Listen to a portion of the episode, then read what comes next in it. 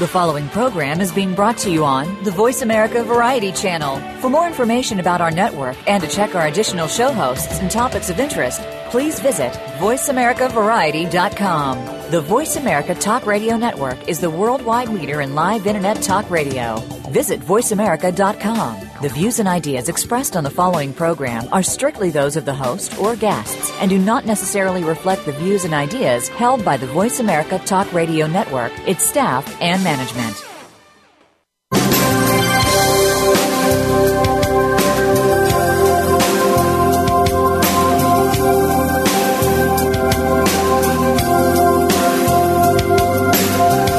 Welcome to the Sharon Kleyne Hour Health, Environment, and the Power of Water. What you hear in the next hour could very well save your life. Now, here's your host, Sharon Kleyne. I want to invite you to listen to the Sharon Kleyne Hour Power of Water. I will say it over and over again. My world has been for 35 years studying water and our planet, Earth and the priority as a species. Water is the living species that brought all life and species to our planet. And many of you don't know that 14 billion years ago, there was moisture the atmosphere, moisture in the atmosphere around the ball of the planet. That moisture hung there for mm, billions of years, and all of a sudden, here came a change and when the change began and the sun comes around to face the planet, then all of a sudden, what happened? Moisture would come out of this atmosphere, droplets of rain came down and began to pour rain through the sky down to what we call in now planet Earth. And as it came down in that spot and began to recycle the atmosphere to water down on that planet, the wind began to absorb and it would go pounding down through the, eventually the surface of the planet because it became fertile, more fertile. And as it would pound down through the planet, now we call Earth, it would get down into what we call aquifers, but there's cavities in the middle of our planet that you could walk, uh, you know, it's like thinking about caves. So as it began to recycle itself from the atmosphere first to the rains coming down, but it would stop, of course, it would stop raining, depending upon temperature and the cycle and what was happening with recycling of that atmosphere that was there first. Now, I've been teaching you with this show, and that's how serious we all are with this show. This show is to teach the world that there is nothing more important than water, fresh water. It's uh, the number one most important goal, mission of our lives. I have a prayer for all these years that says, Thank you, God, for choosing me for the mission to be able to go out and discover and study and bring people from around the world to learn. The discovery that life is in water that can save our planet for eternity, save lives and maybe fight those diseases because they're dehydration diseases, all of them, and our breath of life because it was that moisture around the earth that gave the planet breath, a chance to breathe. Then came the rain. Then came the fresh water. Your body is made up of water. Your brain is 80 to 90% water. Your teeth are a percentage of water. Your bones are a percentage of water. Your blood, your liver, your kidneys, your skin, your heart your water. It's because when the earth began with water, it began to recycle this, and this is where we come from. This is where research comes from, and the scientists from all over the world are applauding what we're doing here with this research. And as you know, I'm founder of Biologic Aqua Research Center to study all of this. This is where we come from. The moment you were born, you came from a pocket of water. You entered into that delivery spot. It could be at the tree, it could be in a room, it could be at the, any spot. All of a sudden, your body at that moment as a brand new baby in this world began a process of no water around you like you came from the water of your mother's womb, but you lived with the atmosphere's water like Earth did, did and still does. The water and the atmosphere is your primary reason of living. It recycles your body water. You're made up of water. Living with the atmosphere's water, it recycles itself. But there's things that you need to learn, and we learn them together and remind each other together all over the world. That when you're living from that moment on, and there's no two eyes alike, because at the surface of the eye is 99% water. What is the dehydration of the eye, moisture, water, evaporation loss? Water loss to vision impairment and to blindness. Everything is that dehydration process because of the recycling that is necessary to keep moisture around the body, moisture in the body, moisture in the eyes is vital. No two fingerprints alike, genome differences testing, um, DNA, and I could go on. What are we learning? You're that unique because of your water and how you're living with the water in the atmosphere that is keeping you personally alive. That's how important this show is. And as we learn and we bring our guests in on here from all over the world, from all over the world they come in, from Holland and China and Kenya and all over the world, all over the United States, and we can go on and on and on. They're coming in as scientists, authors of very well-known books. They come in to teach us the topic of how important your health is, water is, and you as a person are so unique. You're special.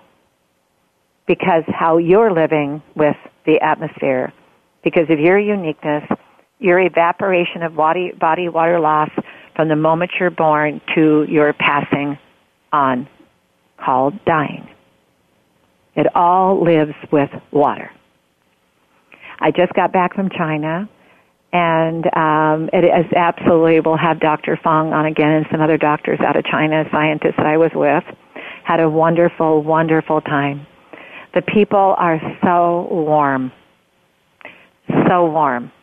They hug, they care, and they're all working very, very hard for the whole planet. They're doing something that is just amazing but they fell in love with our technology of water and understanding of what we can do to make a China a new lifestyle and around the world because we do something nobody else has ever done. I want you to know that China is absolutely struggling with a pollution problem because of an industrial revolution. There's 1.3 billion people and 1.3 billion people have to have a livelihood. They all have to be busy with food on the table, paying for rent, paying for electricity, paying for water, pay, everything has to be paid for, uh, of course. They're all working very, very, very hard for the whole planet. So we had a wonderful time, and they are going to be struggling with the, with the uh, pollution, but they're working at it, and they're serious and we're going to be very excited to work with them. Um, today, my secretary Bonnie always gets me some research for you to look up before we bring our guest on. I need you to look up the California storm they just had. Um, look up drought and the uh, environment, and for California. Now, California just had these hor- these wonderful rainstorms. Now we can call them horrible because we pave we have pavements that don't absorb water. We have uh, we we did so much to improve ourselves on this planet. It doesn't absorb a lot of water. When the rain comes down, it kind of runs off to the ocean. Now uh, look up that, and look up the California, what the search, what, what well, these storms help the California drought.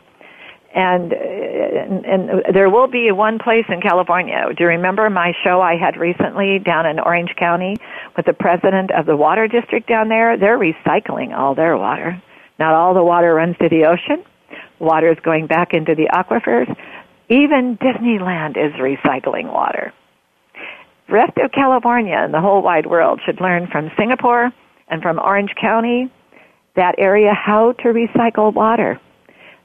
If they were recycling water all over California right now, they would be able to take advantage of every drop and do something with it. So let's think that way too. It's very important. And it should be a global concern. What we can do for the planet to be here for eternity. Let's bring the word eternity back into our focus and really care about each other. Don't take it all with us. Leave something for those generations behind. I know Earth is whispering that. Well, before we listen to our sponsor, we're going to have, uh, I will tell you who our uh, guest is today, and it's Olivia Hittner. She lives in Southern Oregon, not too far from where I'm at. Here, in, I'm in Grants Pass, Oregon, in Southern Oregon. She's owner and and um, manages the uh, business of farming fish that she and her husband started some time ago. And we're going to learn more about this. This is one of my future excitements: is farming fish and uh, aquatics. It's going to be a very fun show. Don't go anywhere. We're going to listen to our sponsors, Biologic Aqua Research Center, which I'm the founder of. We have a product that ophthalmology research came to me years ago and said that dehydration, evaporation of the eye is causing blindness and vision impairment of out of control. We know it's the environment the atmosphere, that we're not getting enough moisture to the eye to be able to supplement for the electrolytic ability for eyes to be balanced with that 99% water at the surface. Could you help us with that? So a year later, I went back to them and I said, yes, I can. So they talked me into launching the product to supplement this moisture to the eye.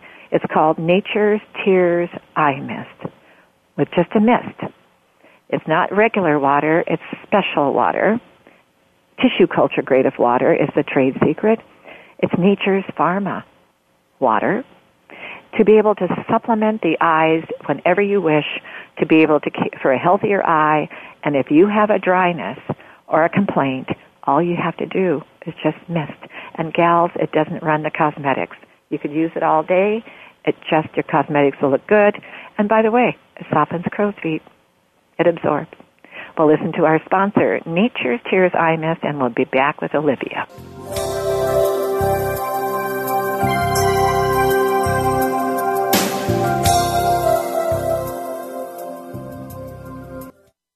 Stimulating talk. It gets those synapses in the brain firing really fast. All the time. The number one internet talk station where your opinion counts. VoiceAmerica.com.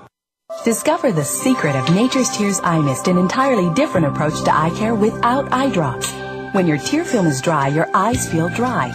Nature's Tears Eye Mist naturally supplements the tear film with Biologic Aqua Absolute Premium Standard Grade of pure, all natural water. Nature's Tears Eye Mist, just a mist. All natural, safe, convenient, no preservatives. Nature's Tears Eye Mist can be purchased nationwide at selected eye care professionals and drugstores near you. Become our friend on Facebook. Post your thoughts about our shows and network on our timeline. Visit facebook.com forward slash voice America.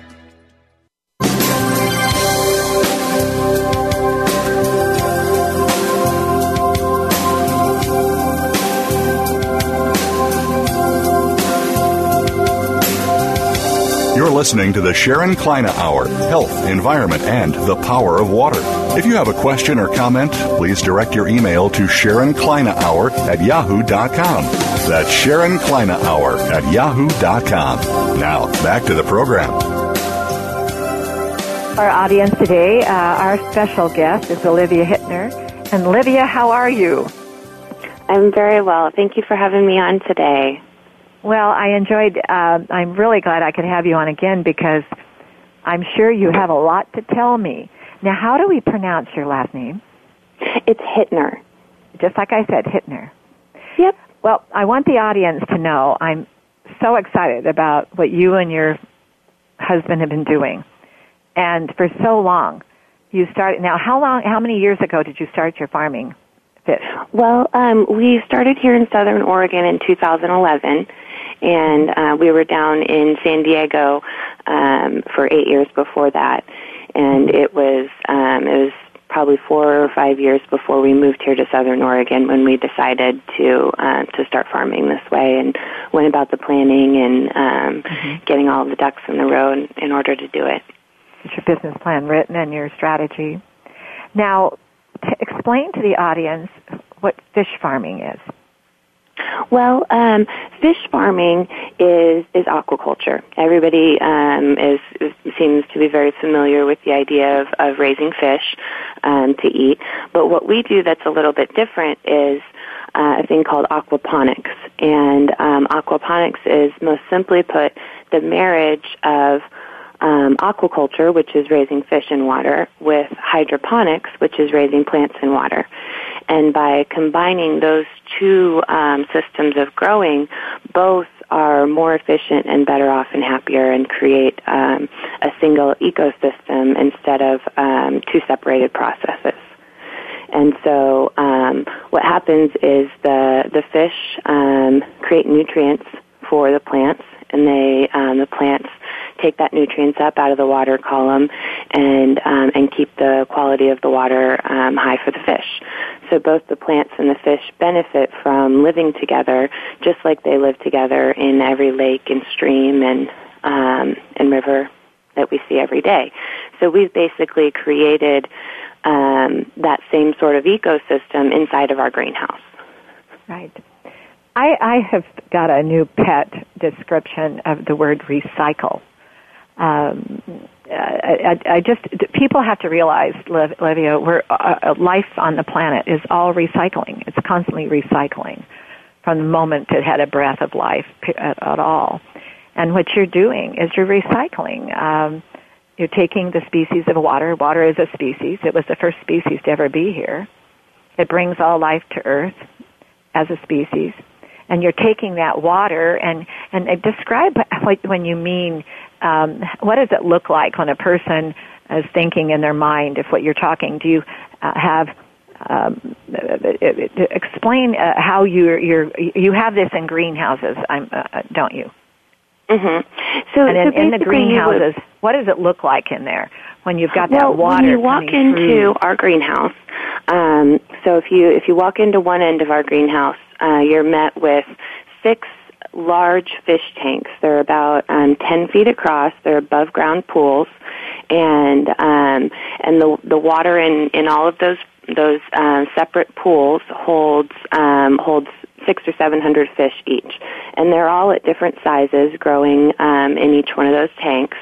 And then the water from that side of the greenhouse is then sent through a filtration system and um, comes out into um, the rest of the greenhouse, which is um, hydroponic run. So it's it's basically um, a, a sea of floating plants.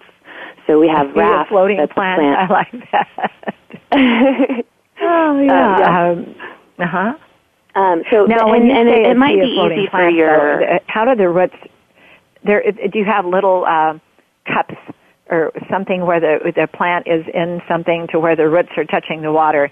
The the plants are not really floating on the water. You have something to maintain that plant above the water, right? Exactly. There's there's rafts okay. that float on top of the water, and then the plants yeah. are plugged down into those rafts, and their uh-huh. roots hang down into that water column. There we go and okay. um, and then but from above it, it looks like raised beds basically. Um, but instead of being raised beds in um, in soil, they're raised beds and there's water underneath them. Right, right. Wonderful. And, oh, and I, I'm sure the plants have a much more crispier taste. You know, all, our customers say that our lettuce is the best tasting lettuce they've ever had. Yeah. Um, it's uh, they say it's sweeter. Um, I I can't help but feel that way myself. I love our lettuce, um, but I, I think that it has something to do with the plants having as much water and nutrients available to them as mm-hmm. they like they'd like at any given moment. Um, so so so whenever they're the the the temperature and the um, conditions are just right for them to have a growth spurt when they're when they want to, they do because they have everything there whenever they're ready to do whatever that is. And then you're doing something else. If it's in the greenhouse, you're getting a condensation of the moisture in the air that's a, sor- a, a helping that also. I, I don't know if you ever thought that way, but that's my research is atmosphere and the moisture yes, in the water. It is. And, and having that ecosystem in there is exactly how we're able to save so much water. Right. Um, our greenhouse, uh, we're able to grow the same amount of vegetables with 95% less water. There we Um. I'm just going to say that again, 95% less water, because um, Right. it's really incredible that we're able to use that much less water to grow the exact same vegetables that it would take to grow those in ground. So um, last year, for instance, we used one and a half million gallons less water than we would have, and we grew the same amount of vegetables. So Right. that's all the water that we left in stream for other farmers to use, for the natural ecosystem to use, and um, and you know that's something that we're really proud of is one our ability to you know get through droughts like we had last year, but also to um, to help everyone else through them by um, by saving resources. Exactly. It becomes a, recycling uh, uh, coalition. You know it is, and I love I've got that you brought up on the my term mind. uh, recycling. but it, that's teamwork. Um, in other words, uh, what you're learning to do, you're sharing that with, and um, and as as as that people learn. It, I don't know if you heard me at the beginning of the show. Uh, my last show that I had, uh, I was in. I just got back from China, by the way. Uh, but on my show before I went to China, um, I had the president of the Orange County Water District on, Olivia. And do you know they're, Mhm. did you know they're recycling all their water now? Even You know, I, I had heard that they're doing some very innovative things down there. very all, all recycled. Less water going to the ocean, more water into the aquifers, and everything is recycled. Everybody's part of a recycling plan. I felt thought Singapore had taught them. No, they they were working on it together. Singapore is fully recycled water too. So I'm a believer of when the Earth began at the moment, 14 billion years ago, with that, it was all moisture in the air, water vapor around the whole planet. And then when it began to the temperature change and everything was just whatever ideal, correct, I call it. And here comes the sun for the you know facing the for the first time.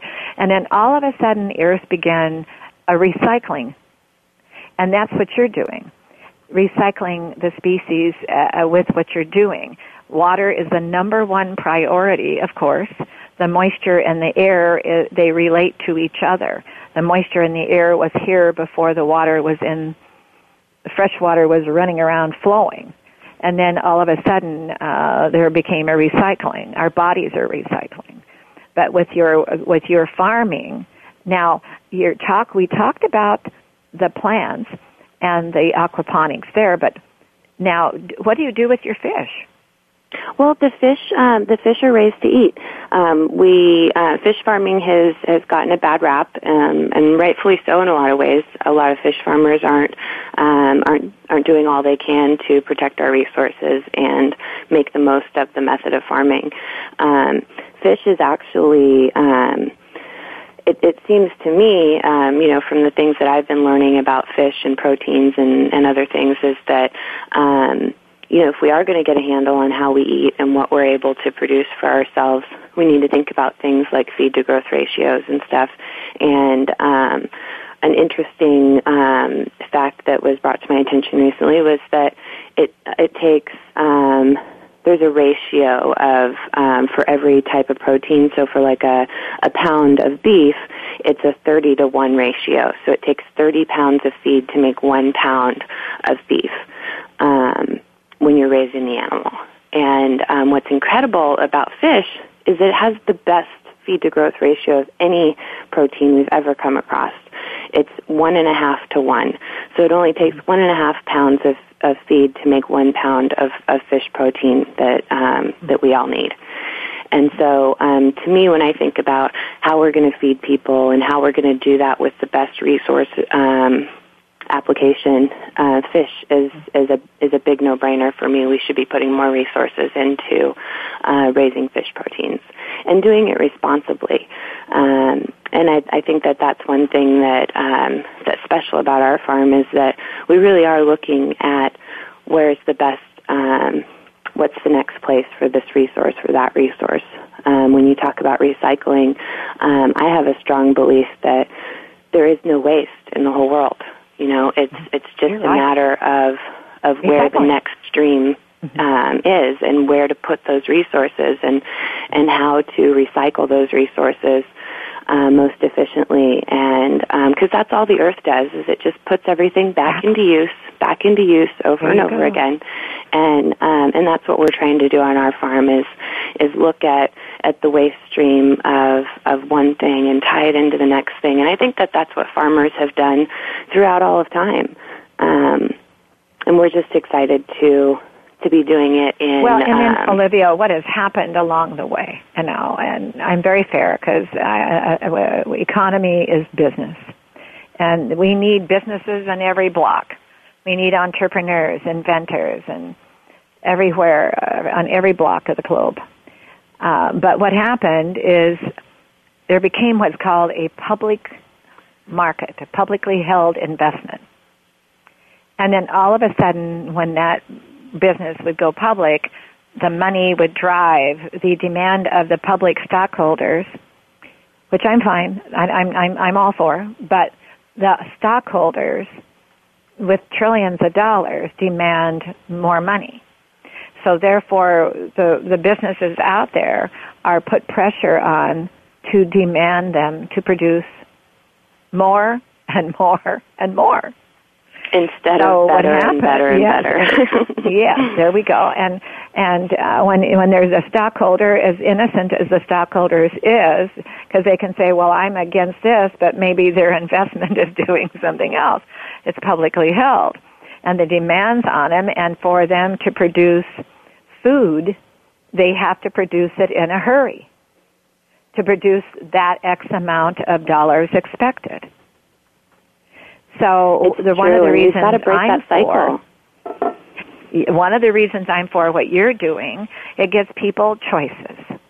That when you go out and you can go shopping for your food, your health, and your nutrients that are becoming educated by what you're doing, but it's a recycling of of a much healthier way to to eat and we're the, uh, like our shows had very well known individuals on here with backgrounds extraordinarily global st- studying nutrition.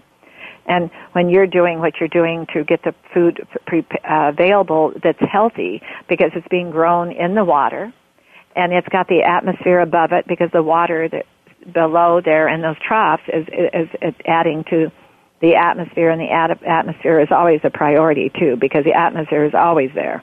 And you mm-hmm. need that water and that atmosphere.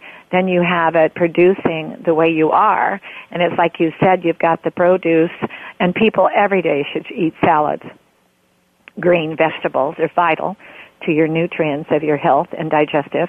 But then you're adding the fish nutrient to it because the fish is putting its own droppings in the water its own oil from the fish and its life into the water and it's recycling itself because it's a water fish it doesn't live on the dry land so that recycling of those nutrients from the fish into the water, feeding the nutrients to the atmosphere, and then also to producing your um, green leaf vegetables are absolutely, isn't it amazing? Isn't it funny It, it really about? is. It's so exciting to me to know that um, that the way that we farm is so in line with the way that nature works. Because I feel That's like whenever we're emulating nature, um, we're on a right track, and and that's why I feel so strongly about this method of farming is because it does execute nature's principles. All we're doing is following um, what nature has taught us to do and what she has done for millions and millions of years, which is to, um, you know, see the links that we all have together and um, and to benefit and create abundance from that. I don't know if you heard me at the show during the beginning of the show, but I brought into my research center something that I think every research center should have, but because of my research, I looked at things a little different. I brought in a scientist, Dr. Cecil, who was with NASA for 35 years as a specialist in the atmosphere scientist, hydro, hydronic scientist, and climatologist. And the reason mm-hmm. I did that is because I wanted to learn all about that. And I want the whole, our research center to be placing itself with what the Earth has done for, and I don't know if you knew this, but 14 billion years ago, that Earth had that moisture around it, even though water wasn't here yet. Earth still was circled by the, the water in the atmosphere. Oh, and wow. um, it just absolutely, uh, when you look back at how it's sustained itself and how it's recycled itself, it is absolutely amazing, the miracle. We're going to listen, Olivia, to our sponsor. I, you've been here before. I only do it once. And then we're going to come back. And then um, I've got some other questions to ask you about what you're doing. And uh, we'll find out what the rest of the world's doing that I'm sure you're keeping on top of with hydroponic gardening, too. You Excellent. right there, and I'll be right back. We're going to listen to our sponsor, Nature's Tears Eye Mist, with just a mist. Did you know the surface of your eyes is 99% water? Do you know that allergies and complaints and, and, and fatigue and dry eye is is out of control in the world because the atmosphere is changed. It's no longer as abundant and as healthy, and, and the temperatures are changing. Changing, but the eyes have to depend upon the atmosphere to be healthy and have an eyesight. It becomes impaired when the, uh, your eyes become evaporated too quickly, dehydrated. Nature's Tears Eye Mist is the only product worldwide to be able to, with just a mist, very simply, with tissue culture grade of water, special, Nature's Pharma water, being able to mist and supplement that as you drink, I hope, 8 to 10 glasses of water for a 24 hour period, eat the right nutrients. This is a supplement as a handheld portable device to be able to supplement whenever you wish with just a mist. We'll listen to our sponsor, Nature Tear Eye Mist, and we'll be right back with Olivia Hittner.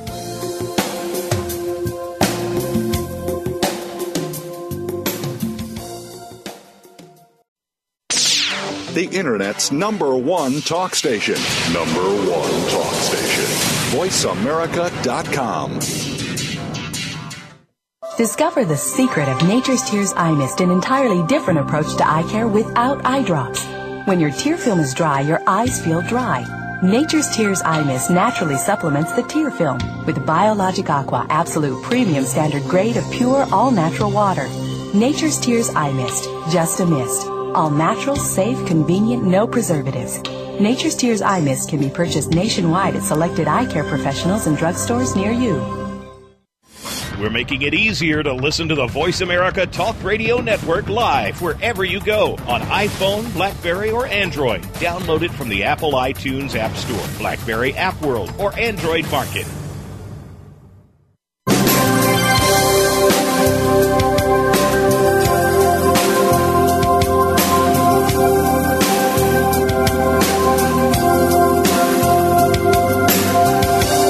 Listening to the Sharon Kleyne Hour Health, Environment, and the Power of Water.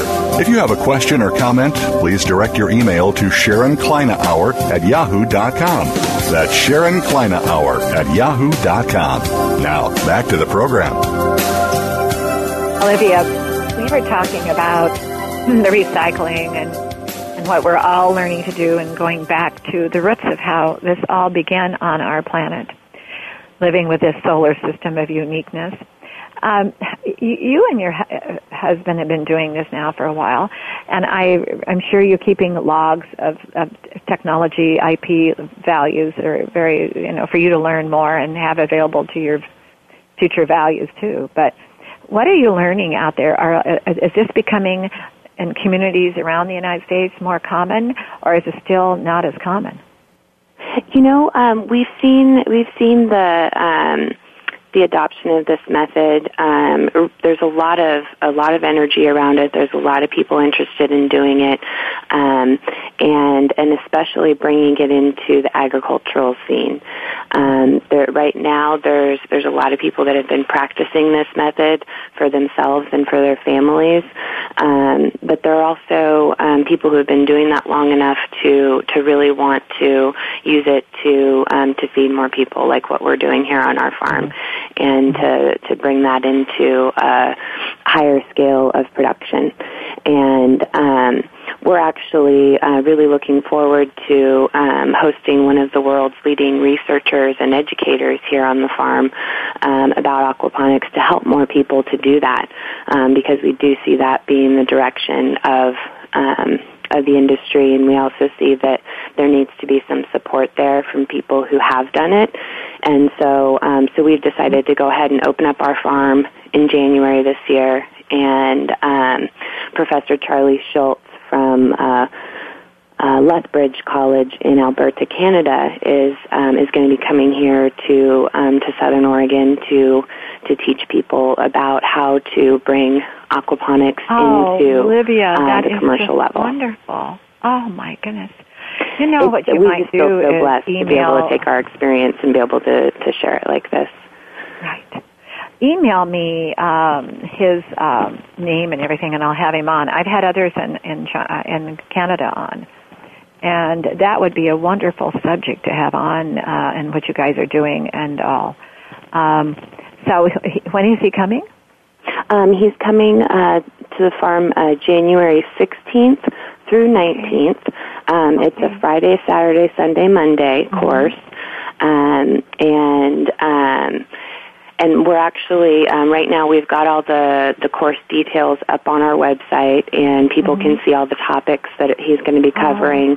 Um, but what's really exciting is that that not only is Charlie coming to um, to share his research and understandings about aquaponics, but we have people um, coming to share um, understandings of policies and uh, where the industry is going and uh, market outlooks. We have um, we have policymakers coming to, to share about permitting and different processes that are involved. Um, Oregon um, Oregon Tilth, our organic certifier, has um, has given us uh, some stuff to share with everybody about the organic certification process of this method. Um, we're just we, there's just all sorts of really really great speakers Wow. coming to talk about all of the different aspects of getting into something like this and being successful at it. Right. And you know, I've got to tell you before I go on, I had a guest on my show. Uh, he was brought to my attention, and he's well known all over the world. But he wrote a book called "Harvesting Intangibles to be uh, Valuable Intellectual Property Technology: Future to Values of Businesses That Are Built." And I'll just give you a hint of how the book began, and uh, you've got to get that book because it'll it'll you'll begin to pick up for your own values of your business you're building in invention and technology uh, a value. And as example, he had his grandfather had a farm, and his grandfather decided he was going to sell the farm, but the farm didn't have that much sales, but he they, he felt there was value to the farm, so what he did is based on the original Constitution of the United States puts in there that your technology is your value to what you own, and it should be protected and valued. So, uh, what he was teaching is intellectual property and technology accumulation of writing it and keeping track of the investment money, so on builds a value to what you're doing because your your uniqueness is the future of what you're obviously doing now. You're going out and sharing to build a coalition of others who may want to start doing this, but be learning how to do it.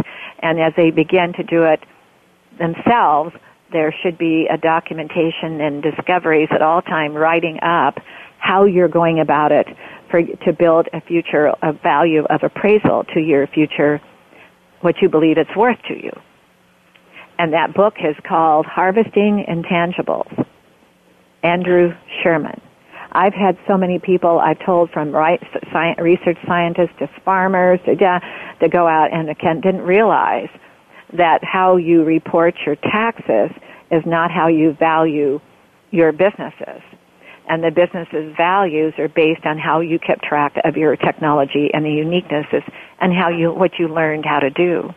But I'm a believer that farming fish and, and, and what you're doing and the agriculture of the growing and the greenhouses, hydroponics is a huge future. And and it, Livia, you can answer this for me. It, could there be too many people doing it because it's probably in demand? You know, um, to be perfectly honest, I don't believe there can be, which is why we're, we're we feel so strongly about sharing the practice, is because right. we see that that um, food can be grown better. There's so much food to be grown better that um, that that we have zero protectionist um, thoughts around um, around the practice. We want more people to do it, and and to um, and to, for all of us to get better and better and better at it um, by doing it together and doing more of it. And so well, the more aquaponic growers there are out there, um, the better off we'll all be because um, because there is so much food that can be improved upon at this point. So and you help um, each other. You can help each other. Um, um, you're farming kind of like a potential maybe by having this gentleman come and open your doors to sharing and then all of a sudden others that do that that begin to think about it and do it themselves and then you build a coalition of environment where all of you get together once or twice a year and share and you have your exactly. Skype, you have your web pages, you have things that you can do to share and keep improving from with what you're trying. Because you know, in research, I, I'm I'm I'm this way about research. I, I'm a, I'm a nerd because I love to study, and I'm a believer, Olivia. Can you ever learn enough about what you're doing? It is impossible. It can be everything is every ever growing and changing. Yeah, yeah. It's learn. It's a learning, and and this is why I was so excited to have you on again today because I was anxious to hear wh- how you've done and, and and what you're learning and what do you think you've learned since the moment you began and what you know today with what you're learning? What, oh gosh, we learn stuff. We learn every day. I think the biggest thing that um, that we've learned is um,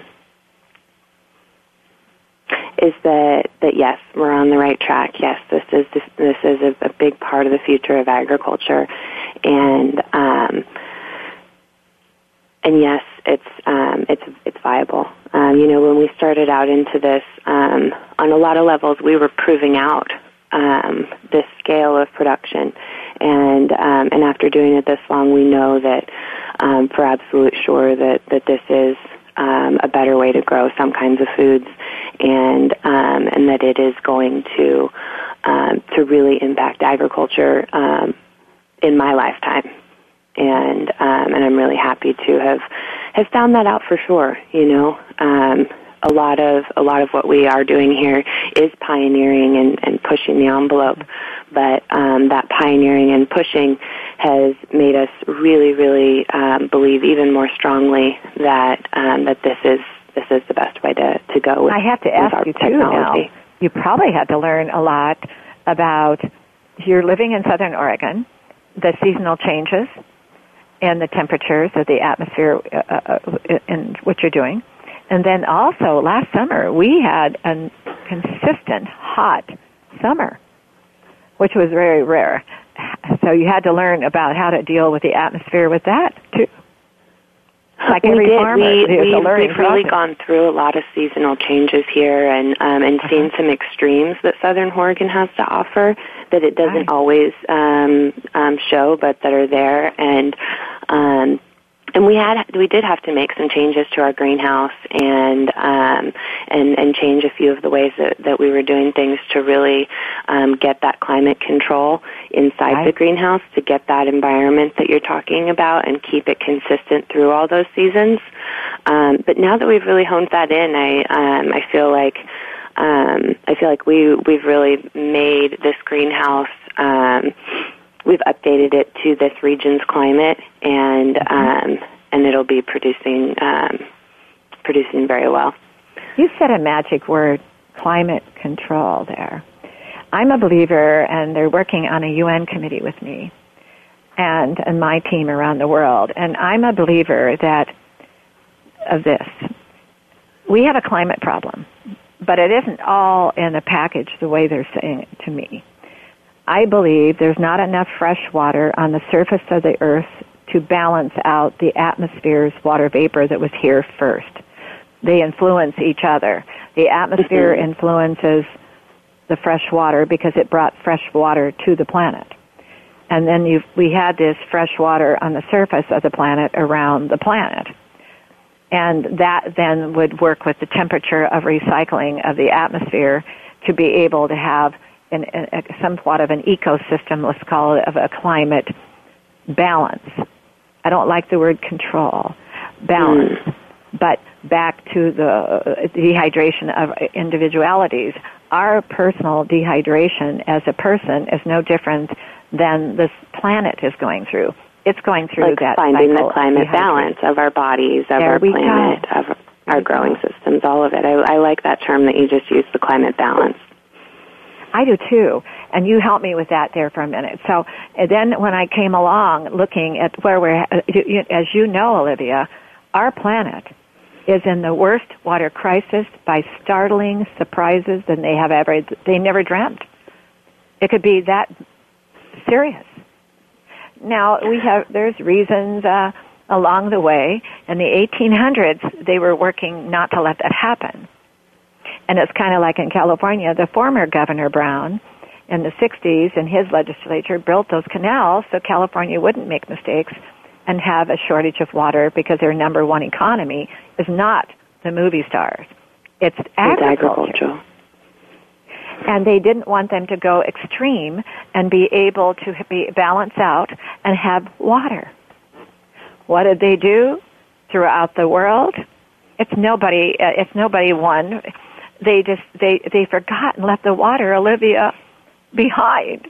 It's almost like well, yes, the real estate improves if there's a puddle of water in front of the land, creeks going through the land, a river in front of the land, the ocean in front of the land, but for some reason they forgot what makes life on earth sustainable. Longevity is number one fresh water. And our, our, our leaders, quote, leaders, just did, found other things that were by far more important to being reelected and leaving the water behind. And they're in the worst crisis all over the world than you can imagine. And it's water so wars in Middle East have been going on for a long time. Their sand that they have that became abundant dominating, the microorganism of sand is not the same as the microorganism of living soil and water.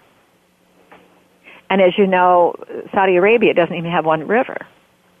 So what happens to our planet, and looks what's happening even in California and states where they didn't prioritize water, they became dominating with sand. And it's like I was reading here recently how you can take water and add to sand and it becomes, you can make blocks out of it.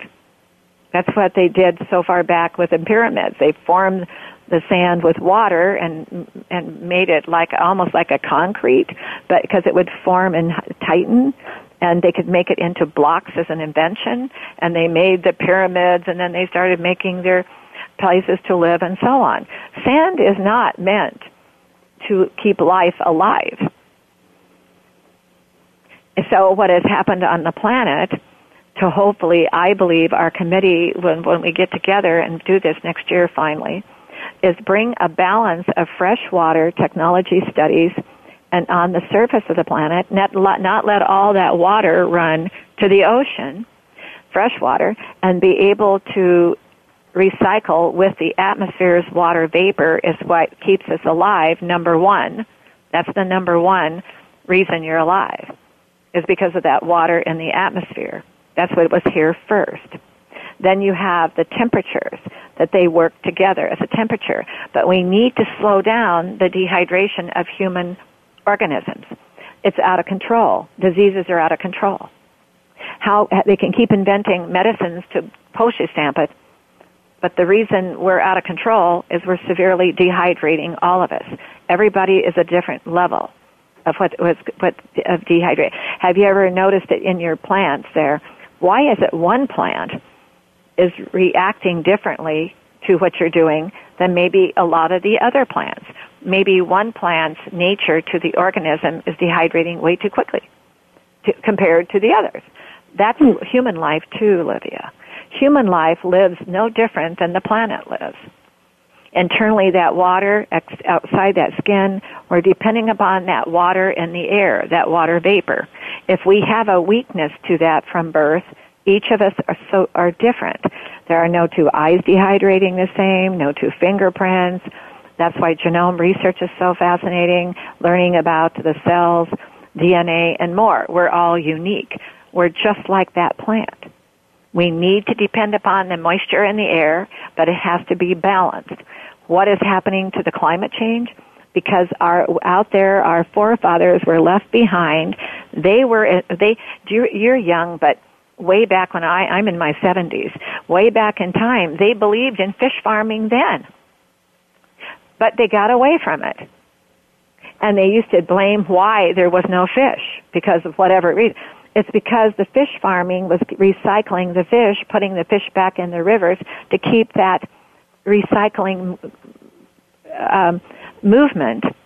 And then all of a sudden they say, well, we don't have the fish we used to have to be this other problem. Well, our forefathers believed in recycling. Mm-hmm. That's how they operated our planet. And they did a pretty darn good, okay job. The only thing you and I might disagree with them is they invented cigarettes and they invented the frying pan. well, you know, all, all of all of our talk about water. I mean, it, that that just it's why we do what we do here on our farm every day. Is the the resource saving and and leaving future generations with more options and more ability to proceed um, just by using less and being more responsible with what we do use. And um, you know, I, I think that we can um, we can do a lot just by being more conscious of what we're what we're using. Um, something that's always been an inspiration to me is um, how the Native Americans approached every single decision that they made was how will this affect seven generations from now? How will this next thing I do affect seven generations from now? And um, and that's what we think about every day. You know, how will uh, will what we do um, bring more uh, resource and opportunity to future generations? and um, and we really feel that recycling and um, using less and getting more out of what we do use and um, and that consciousness is um, is the most important thing that we do do. I said on the show, and I, I'll give you a last minute here a minute. There's five things we need to learn to do personally. Number one, we need to learn to breathe, like those plants are breathing absorb that fresh water in the atmosphere and learn to breathe better in and out with our nose and our mouth and so on. Number two, we need to drink water. It's vital. Fresh water, clean water, nothing added to it. Nothing to block that absorption. It has to be fresh water. At least 8 to 10 in a 24 hour cycle. Number three, nutrition is vital. What you're growing, the future of all that is vital with the nutrients and the values to what we're eating. We need green vegetables. We need fresh fruits. We need protein. Yes, and more. The other one is moderate exercise. Um, the earth has a moderate exercise. It, my mother used to say when it was having storms and the lightning and the thunder, God was putting wood in for the winter. I still look at it that way too, Olivia. Number five, sleeping. Earth sleeps too. So we're we're uh, to be alive and be healthy and be vibrant and and and be able to hug people that maybe we have differences with only because if you're healthy you can do that I have one minute left, and you take advantage of that. Tell us how to find you on the web. Well, um, we're on Facebook if people like to do that. Um, if your listeners uh, would also like to go to our website, which mm-hmm. is www.thefarmingfish.com. Um, there's information about our farm generally, lots of pictures, um, so people can get familiar with uh, what it actually looks like, um, as well as information about the course I was talking about um, that's coming up here in January. We're um, mm-hmm. we're going to be leaving the early bird discount um, up through Christmas to give people a little bit of a um, an opportunity to, to maybe give aquaponics for Christmas. And, um, and then uh, we're also offering student and group discounts, so uh, you can contact me directly about that. And uh, again, it's, it's all up on our website, thefarmingfish.com. Uh, I really appreciate you having me on today and, and well, letting me share our, our farm and our practice yes, with all of your listeners. Very, it's been a real joy. what you guys are doing. And if you ever come up with any, oh, before the gentleman, your guest comes, uh, you might email me and maybe we could have him on. And oh, that would uh, be because fantastic. I think that's very exciting what you're doing. Um, you're sharing and now your information for others to get fascinated and part of it. Well, I want to thank you for being with us today. You tell your husband I said hello, and I wish you both well. And I think you're going to have a wonderful January and New Year, and have a oh, wonderful sure holiday will. season too. Thank you so much, Sharon. Enjoy your day. You be well. Bye. Uh-huh. Bye. Well, how much to learn? You know, uh, can we all learn enough? I was told by somebody that I always love very much, my brother who passed away. He said somebody who is smart we're be scared of because they think they know it so much. Uh, we could never know enough, and did we learn a lot today? And that's wow, how wonderful. Well, embrace your life. It is that special. It's your life. And, but again, we need to embrace somebody else's life too and always respect the differences. But we all need to take care of each other also. Reach out into that atmosphere and feel it. Hug it. But Earth whispers, never say goodbye. The power of water on the planet Earth brought all this together. We must protect it. And that means Earth is whispering, don't take it all with you. Leave something behind of yourself for all the generations of those wonderful children for the future to have something and know you care. I thank you for listening. You have a very special day and you be well.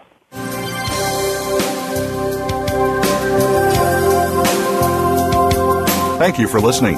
Join us next week for another edition of the Sharon Kleyne Hour Health, Environment, and the Power of Water. Mondays at 10 a.m. Pacific Time on the Voice America Variety Channel, with an encore Wednesdays at 12 noon Pacific Time on the Voice America Health and Wellness Channel. Remember to visit Sharon's website at SharonKleyneHour.com.